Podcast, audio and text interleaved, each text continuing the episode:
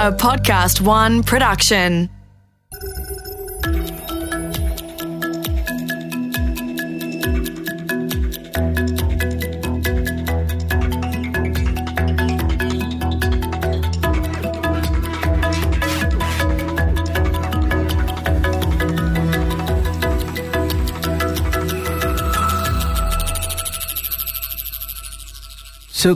This is all about 45 years ago. I, I could be off by a year, but I'm pretty sure it's February of 1973, and I'm 10 years old. It's a Saturday morning.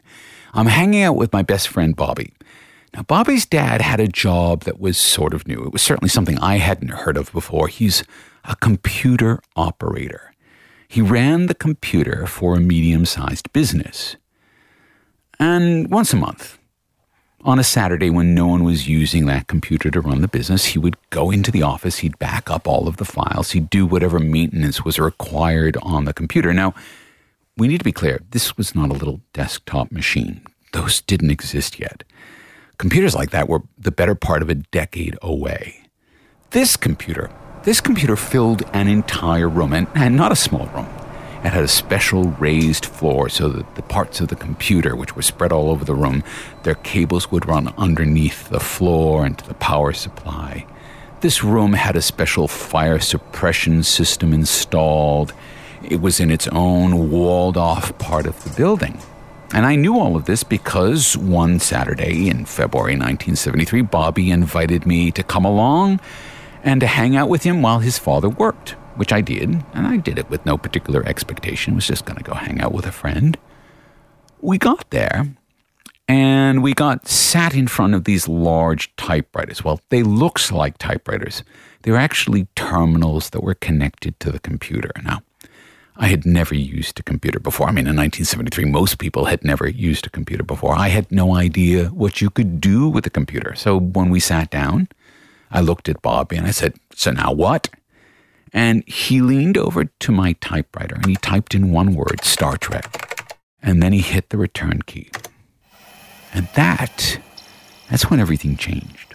And I don't know how many hours went by, but I was lost inside my first computer game, commanding the bridge of the Starship Enterprise, fighting Klingons, mostly losing. But boy, was it fun. And that first contact with the computer, it never left me. From that moment on, I knew I wanted to be close to this incredible machine. And it turns out I was far from alone. G'day, I'm Mark Pesce. The coming next billion seconds are the most important in human history as technology transforms the way we live and work. On this third series, we continue our conversations with some of the brightest minds shaping our world, charting our path as we voyage into an incredible future. In this first episode of our three part history, we'll take a look back into the 1970s and at the birth of what we now call personal computing to understand what happened to make the computer personal. That's on this episode of The Next Billion Seconds. Computers are so present in our lives that it's easy to forget they were once very rare and special and not at all personal. Now, in 1968, when the world began, we looked at how art, interactivity, and augmentation came together to create computing as we know it today. And all of that made computing useful, but none of it really made computing personal. That was a different revolution and a far more friendly one. Dr. Laine Nooney is an assistant professor at New York University where she studies our culture of computing, which in many ways has just become our culture. How that happened how this distant machine became the center of our lives is an important story, not just of the last billion seconds, but for the next. Laine, welcome to the next billion seconds. Welcome, thank you. So, talk to us about that transition point. How did the computer become personal? I mean, this is a question that has so many different answers, right? What does it mean to be close to a computer? What does it mean to be intimate with a computer? Um, what does it mean to bring a computer into your home? And why would you do it? I mean, that was a question that a lot of people had during that period. So, one starting point is 1977. Right. What's considered the second wave of the microcomputer, right? So, we have the Altair, right, that comes out in 1975. And these are ones that you basically had to assemble yourself. Yeah, it- it- the Altair is basically it's a it's a bunch of it's a bunch of computing equipment in a blue metal box with a bunch of switches on the front. You really can't interact with it. You can't make it do a lot. Um, and basically, unless you are interested in working at the level of hardware, you can't do anything with it, right? There's no real interactivity that you can have with this machine unless you are willing to learn how to program at like the bit level. Right, which again, Bill Gates and Paul Allen were completely willing to do and Yes. actually wrote their very first basic program for that machine, which then became the core of Microsoft. Yes, yes. So for a few people, that worked out brilliantly, but for most everyone else, not so much. Yeah, so the people who were into this kind of machine were the uh, the you know the, the legendary hackers, the hobbyists, the homebrewers, right? Almost universally guys Yeah. uh, with a lot of kind of technical know-how usually. So some of them were kind of inspired by the technoculture of kind of the late 60s and early 70s a lot of them were just like ham radio enthusiasts who had found the latest toy. And so so computing really kind of stayed in that pocket um, until one of the big first transitions is 1977, and you start getting uh, the release of three major microcomputers, which were kind of assembled with the idea of being more appliance like. So, this is the TRS 80, which was released by Radio Shack. This is the Commodore PET, and probably most famously the Apple II. Right. Yeah, Steve Wozniak's uh, kind of brilliant machine, right? Um, which was the most expensive of those three computers, but I would say far and away was the one that uh, produced the most kind of creative expansions of software that people were kind of most inspired by in terms of what they could do on it. And these machines were, you know, they came with monitors. That was huge. I think we forget that in the late 70s, the monitor was a peripheral. They came with keyboards, right? That's not something the Altair had. So there was a form of natural language input that these machines had that was like typing on a typewriter, right? Uh, and and they came kind of encased, right? These weren't live guts machines. You could open up an Apple II, right, to get into it, but if you never wanted to know what was going on inside, you didn't have to. And you could open up a TRS-80 to add more RAM to it. No, the TRS-80 was a closed box. Was I'm it? pretty sure. I'm pretty sure that it was screwed shut. That was why it was considered. Oh yeah, no, no, it was screwed shut. Yeah, no. Whereas Yeah. with the Apple, you could actually just open up the, the, top the. Apple wasn't even so. The Apple just basically had these kind of plastic Velcro tabs Right. that you could just lift off. Okay. Uh, eight expansion slots. That's one of the the the argument I've made about this machine, the Apple II in particular, is that it cornered this sweet spot between appealing to hobbyists who wanted a lot of access to the internal guts of the machine, Mm-hmm. right? They wanted to be able to trick it out. They wanted to be able to add all sorts of different cards. They wanted to be able to change screen width and add peripherals. And people who actually didn't want to do any of that at all. And that's what, so you have the release of these machines that are more accessible. They have cl- ways that are that we kind of understand that we receive data like a monitor and that we would input data like a keyboard. Um, but what really makes, for the most part, those machines, you still had to be able to do some kind of literally basic level programming in order to use them at all.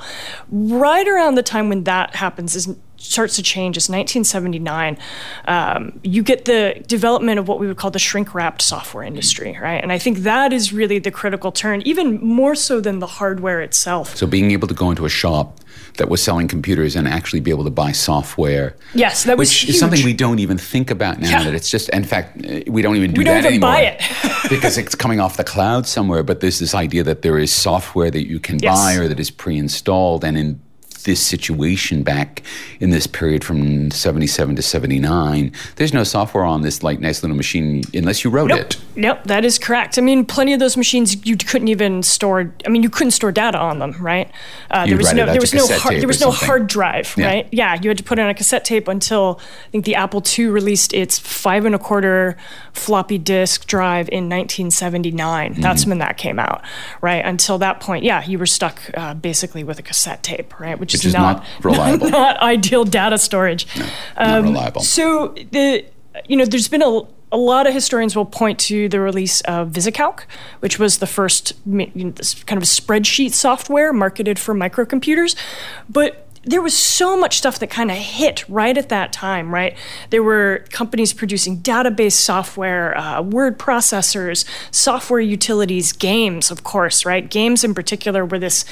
They were the only. They were their software that could, I think, really express the limitations of what a computer could do. That was why I think games were so appealing during that time. So we also now have because for the a couple of years before the personal computer, we also now had video game systems. So we had the the Magnavox, was it the Odyssey? The Odyssey. And we had the Atari 2600 famously. And these are both also computers, but they aren't sold or packaged as personal computers. They're sold and packaged as game machines, right? Yes. And so how does that then does is that then what we see is that in fact that the computer had to sort of steal some of that thunder from the game systems that's an interesting way of putting it. Well, so the Magnavox Odyssey originally there was there was no digital logic. It was all transistor to transistor. Um, so there weren't kind of computer parts in the way that we think of it in that machine. And the thing about game consoles especially something like the 2600, the Mag- the Magnavox Odyssey, the Intellivision, the ColecoVision, right? All of these, all of these sort of 1970s consoles, is they were really peripherals to a television, right? Which makes them distinct from what a a computer was a multi-purpose tool, right? Right, and that was what was interesting about it. These are these video game consoles, all they could do was play a game that was either pre-programmed mm-hmm. onto the hardware itself or that came in a cartridge. That was the real innovation of the Atari 2600. Um, you know, there was already. Uh, those relationships blurred quite a lot actually in the beginning in the late 70s and the early 80s with things like the release of the atari uh, 400 800 the 8-bit series. Uh, so these are video game systems that are also computers or computers that are also video game systems depending on what you depending on who they were advertising to mm, yes. okay. Um, and so there was a whole wash of kind of low end hardware computers that came out that were basically for a lot of for a lot of potential consumers, they were treated as high end toys because they were kind of designed only to play games. Um, in a lot of regards, the Commodore 64 kind of had that reputation as well, right? Um, and but to sort of get back to this point about software, yes, right? So what you suddenly have is a whole bunch of possible uses for this machine and everyone's trying to figure out what the hell do we do with this thing right you have especially if you're talking about the apple ii you have a $2000 piece of hardware. What in the world do you do with it? And and so what you see a lot of these early companies doing, one there wasn't you know, if you if you put aside like Microsoft or something like that, a lot of these early companies didn't have a sense of specialization. They would make anything they thought would sell. So even during this period, at least in the microcomputer space, there was no such thing as like a game company, quote unquote. There were companies that made many types of software, possibly a lot of them were games, but many of those companies were also releasing business software, word processors, uh, educational software. The idea of industry consolidation was still kind of a few years mm. off. well, because the India industry's just started. There's yeah. nothing to consolidate. And yet. everyone's trying to figure out what the hell do we do with this thing. And I think this moment between kind of 79 and, and probably 84. Mm. Um, I would kind of cap it off with the release of the Macintosh is when you see the, the birth of a user, right? There's the idea that there's someone interested in owning a computer who does not want to have to know how to program on it. And and that is that's a really big change. And even during that period, it was it was really not terribly possible. You still had to usually uh, have some sort of uh, command line based interactions with these machines. But if you read letters to the editor in con- enthusiast magazines from the period, it's a lot of people writing in saying like, "I'm tired of this. I'm a small business owner. I don't have time to learn how to program." Right? There, it's it's it's this new class of so there's a frustration because totally, they can tell totally. that this machine has a lot of power but they don't yes. have access yeah, to any a good of way it. of putting it it was that computers were worth the trouble right but they ah, were that's great yes. definitely trouble and and i think that this gets lost in the way that we tell the history of computing right we treat it like it's this inevitable exciting thing that everyone wanted to be a part of and in fact people were confused they were freaked out they were anxious they didn't understand what these what these machines were they're supposed to do or how to bring them into their homes. I mean, that was a whole other kind of conversation. Um, was like you bring this thing into your house and where do you put it, right? There's a real kind of just domestic architecture problem to something so like let, a computer. Okay, let's loop back here sure. into something that I saw for the real at the Computer History Museum not too long ago, which is the Honeywell kitchen computer. And this is this is famously 1969 Neiman Marcus catalog. There's always this sort of imaginary gift that maybe or maybe not they're going to sell some of. That year was this a, a computer from Honeywell that was designed for the woman in the kitchen and it was quite large, but it also had a preparation surface for food next to it. And it also included a course so that the little woman could go off and learn how to program because the computer didn't come with any programs to help in the kitchen. And also, Honeywell famously sold, or Neiman Marcus famously sold, none of these. But there's this idea, I guess, about finding the place for it. This is sort of the first time someone's putting a stake down, going, well, okay, we don't know what we're going to do with it, but we're going to find a place, place for it in the kitchen. Yeah, it's a, it's a real I think that I think the idea and and the Honeywell kitchen computer was really it was a piece of vaporware, right? It was a concept. It never really existed. The Honeywell. Thank God no one bought it. Yeah. They would have had to made it real. I mean, you wonder. I mean, the Neiman first the Neiman Marcus catalog of the 1960s was uh, full of this kind of stuff. They were also selling like Galapagos turtles, and I mean, they they like stuff that would send you to jail today you if know, you tried to sell it. It was it was really imagine Sky Mall on both like steroids and ayahuasca or something right? That that was that was the the business that Neiman Marcus was in with their Christmas catalog. They weren't they were not actually trying to sell stuff that they thought anyone was going to buy in in these cases. The Honeywell 316 was an actual computer that was distributed to businesses and data centers and stuff like that. That pre- it's not a it looks from images like it has a preparation surface. It's actually just a long, flat kind of front panel, I think, mm-hmm. right?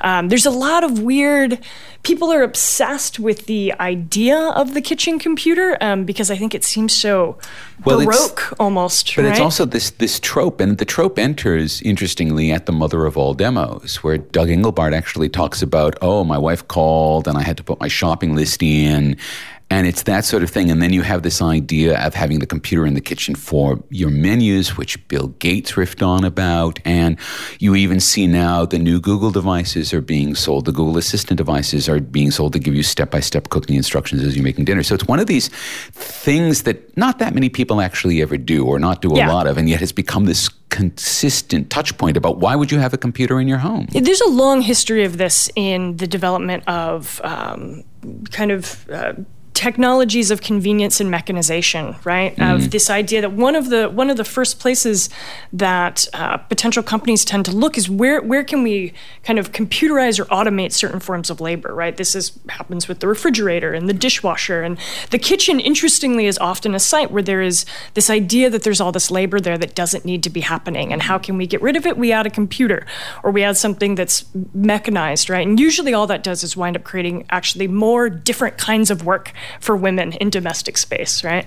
Um, there's a kind of a repeat of this concept in the early 80s. You open up you know, a lot of these uh, computer enthusiast magazines, you could certainly find ads for it during the time of like recipe organizers, um, you know, bar mixing guides, uh, software that was supposed to.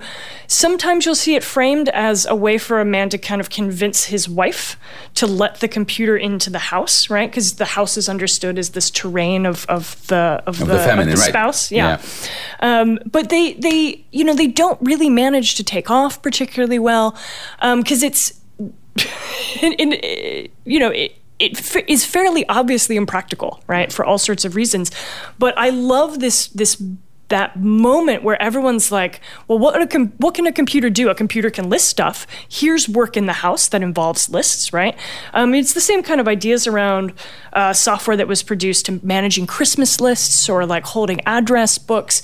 The idea was could could the computer take in these kind of trivial domestic tasks and and theoretically make them easier? But I think if you've ever tried I mean, I, I could only imagine what it would have been like to read a recipe off an Apple II in my kitchen, right? While trying to like handle flour or milk. It's better or, enough doing it on an iPad. And the yeah, iPad you can kind yeah. of put wherever you want. And it gets really gross, yeah. right? Yeah. But the footprint of an Apple in the kitchen, it makes no sense, right?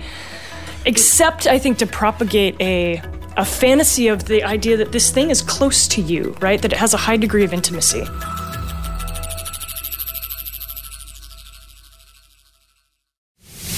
And we're back talking to Dr. Laine Nooney about how the computer became personal. All right, so we're at this point now, sort of in the early 80s, and people are getting shrink wrap software, and there's companies making shrink wrap software. How does this now start to become a relationship that we would consider? Because I'm also old enough to remember that in 1977 it wasn't called a personal computer, it was called a microcomputer. So a small computer rather than there was a mainframe, there was a mini computer, there was a microcomputer. Now IBM comes out with the personal computer, the PC in 81, but even that's a business machine, yes. right? Not really. It's a personal computer for the office. It's not really a personal computer for the home. How do we get to the rest of that then where people think, oh, well, there's a personal computer and it's part of my house or it's in my bedroom or it's wherever?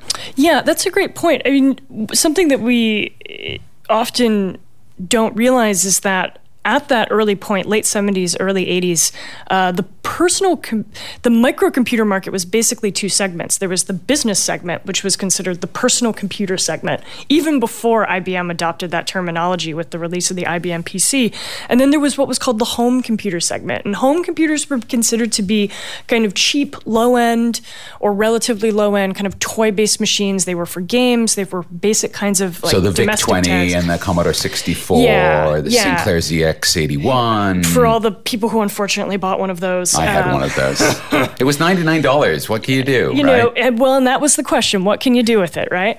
Um, the Apple II was probably the high end, right? And it was one of the only machines that really crossed that border. right, exactly. Between, it's both an office machine and yes, a home machine. Yes, and that was had a lot to do with its particular popularity. Um, what happened was was there was a software shakeout in about 1984, um, and and a hardware shakeout as well, where there was just kind of too much congestion in the market, too many different machines competing with each other, and in particular, there was a convergence that started happening between game consoles and microcomputers that made people very confused about what was going on. Right um, in the late 70s, there had been machines that you played video games on, and there were machines used as a microcomputer. Um, trying to bridge those markets, a number of uh, companies, so like the Atari 8 bit series did this, but I believe the Commodore 64 had one of these. The um, God, almost. Uh, I'm trying to think. I think the Coleco Adam uh, had cartridges, right? So there were microcomputers coming out that also had cartridge slots, and what this did was actually just confuse the hell out of everyone, right? Because they're like, is this a computer? Is it a game machine? Is it a toy? Is it a thing I have in my office? Um, and and people were actually not into that. Uh, they they.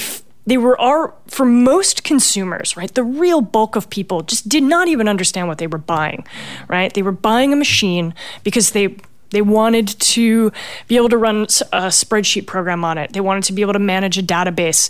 Uh, they they weren't.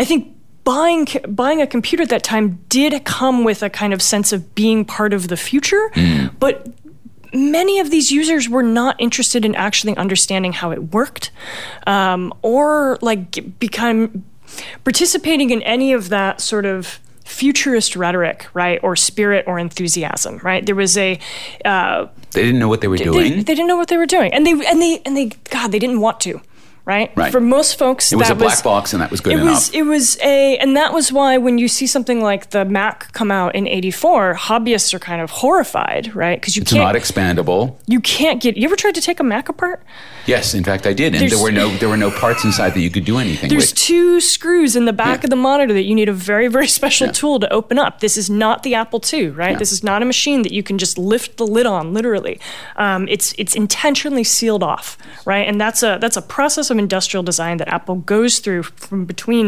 1977 to 1984 right?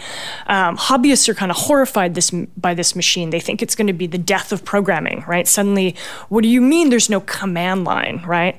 Uh, and this is also a machine that like people actually kind of prefer to use right? That becomes and so the the sense of the personal is one to turn the computer into a product to turn it into an appliance right? To turn it into something that um, you know, for some people, that sense, for programmers and hobbyists, that sense of, of personal meant a kind of direct control and intimacy with the machine. That's often what a lot of uh, early programmers of that period will kind of recollect on was the ability to just feel like you had a sense of mastery over the whole sc- scope of the of the computer for other kinds of users, it was about the fact that the thing kind of existed in some corner in your home. It had a certain set of tasks. Um, this is the point where, right, uh, you know, if data is extractable on a floppy disk, then there's some sense of ownership of data, mm-hmm. right? Um, that you might have your files is suddenly an idea that mm-hmm. people have, right? So there's many different ways in which people are beginning to experiment with what it means to have this device come into their home, and that happens even at the kind of, I would say, kind of uh, domestic design level, right? We see the invention of computer furniture during this time. Right. We see the uh, the invention of all sorts of accessories and peripherals, from dust covers to anti-glare screens to locks to uh, you know uh, sideboard fans, right? All of this, all of these appendages that are about trying to manage how we live with a computer. The uh, you could buy um, big plastic soundproof domes, kind of for your printer, right, to try and cancel out the noise. Right, because a line printer makes a lot of oh, noise. totally, back and right, forth, right, right. They're really noisy, um, and so people are also people are trying to figure out like not only what do I do with this thing when it's in my house, where do I put it, how do I live with it, uh, what kinds what how how does the family share it mm-hmm. right mm-hmm. so off there were you know i've encountered several times kind of articles about the computer that were about kind of breaking the day into parts and showing how different members of the family would use it at different times so the kids right? use it when they come home from school dad maybe uses it at the end of the day, mom when the kids are out, yes. that sort of thing. Yes. And so integrating the idea of the computer into the domestic day. And yeah, into into routines of daily life, right? right? So there's a kind of educational component to it for the kids. There's a domestic management component of it, you know, for uh, you know for the housewife who might balance the checkbook, right? And then you know, dad's using it for you know he's coming home and like looking at his spreadsheets late at night after the kids are to bed. Uh, the idea that the machine is always available and always on. So one of the things that I have heard from others is that while this was part of what the story was being told, that in fact what was happening is the machine was purchased and then given to the son and then ends up in the son's bedroom. And that if there's a daughter and she wants access to it, it's like, oh no, that's not for you. It's not a girl thing. And that this then led to the fact that we now have this enormous gender disparity in a lot of computer related engineering because women were effectively shut out. How did that, because it's we it made the comp- computing personal, but it also made it a boy's toy. How did that happen?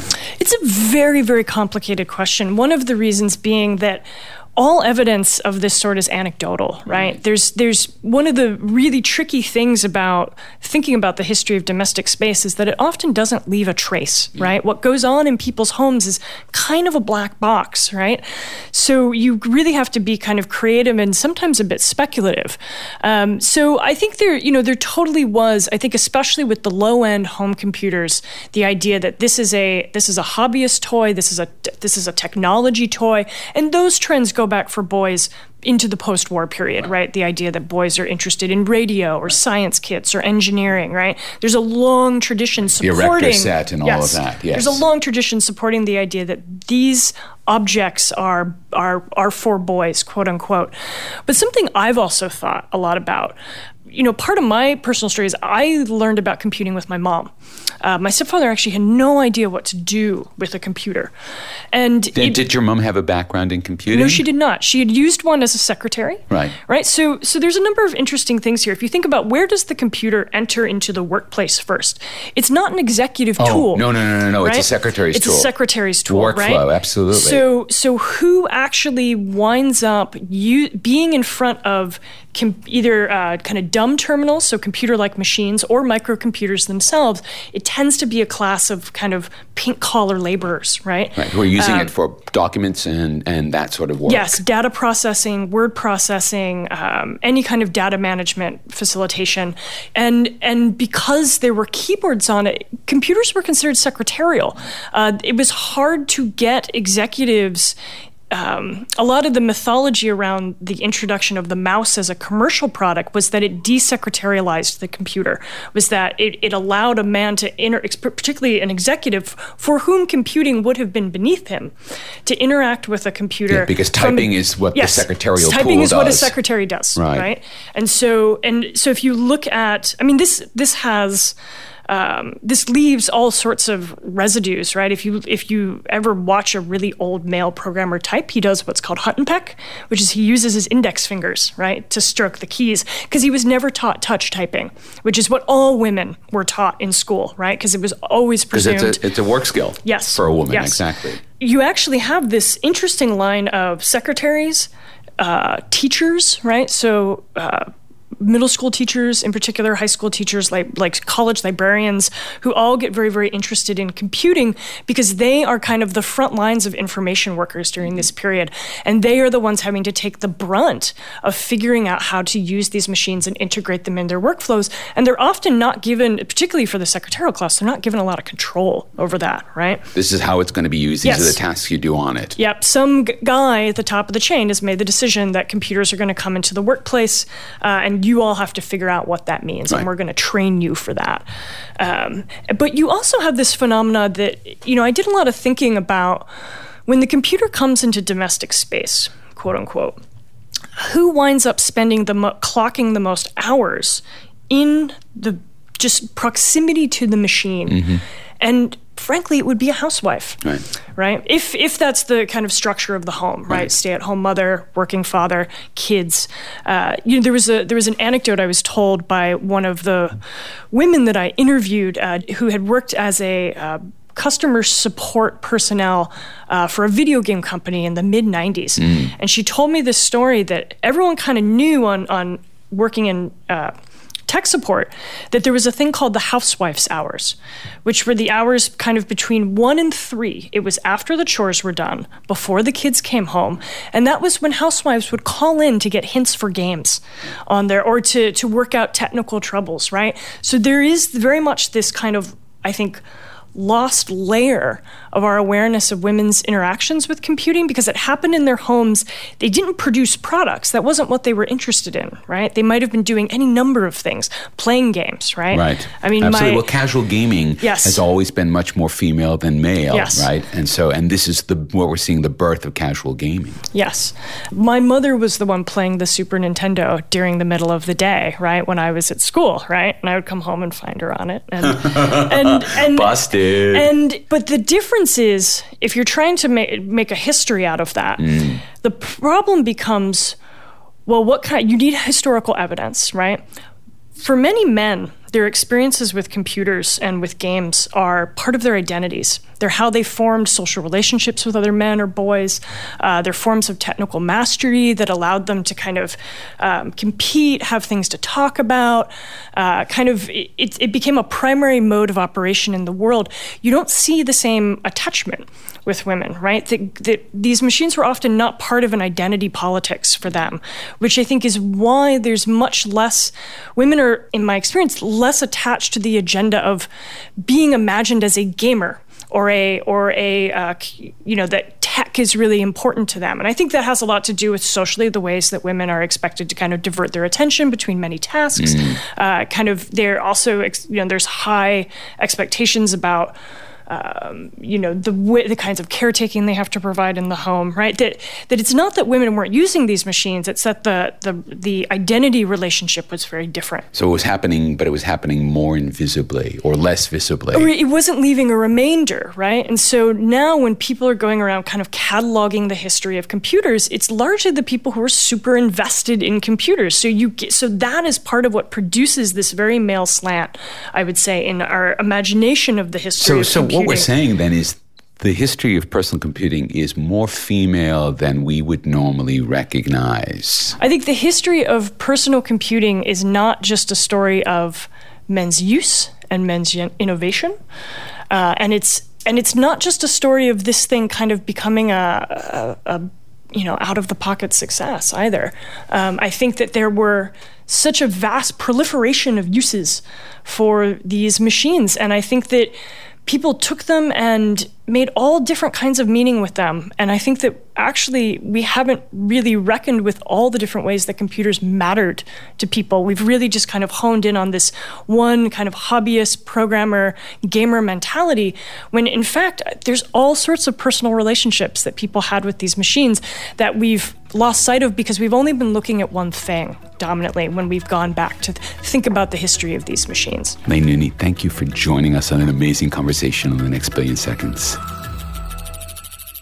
If you'd like to learn more about Laine Nooney or her work, click on the link to our website, nextbillionseconds.com, in the episode description. It has everything you'll want to take a deeper dive into her work or into the early history of personal computing. Now, has our conversation got you to thinking about the first time you touched a computer? Can you remember the first time you touched a computer? If so, we'd like to hear from you drop by our website, leave us a message on LinkedIn. Tell us what you want to know about the future. We'll do our best to bring it to you in a future episode. In our next episode, we'll bring you the eighth in our new series about the future of automobiles, the next billion cars. We're at a threshold where the future for drivers and passengers, it could be heaven, could be hell. The decisions we make today will shape the transportation future of tomorrow and we'll stare down those choices next time on the next billion cars.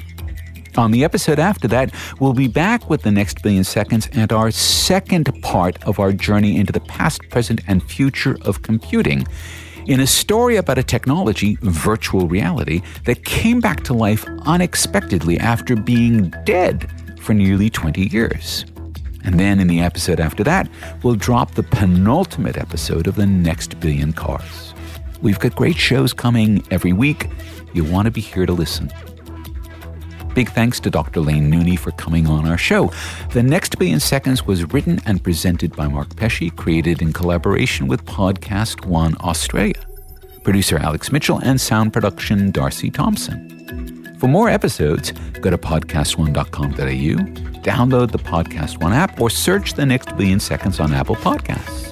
This is Mark Pesce, thanking you for listening.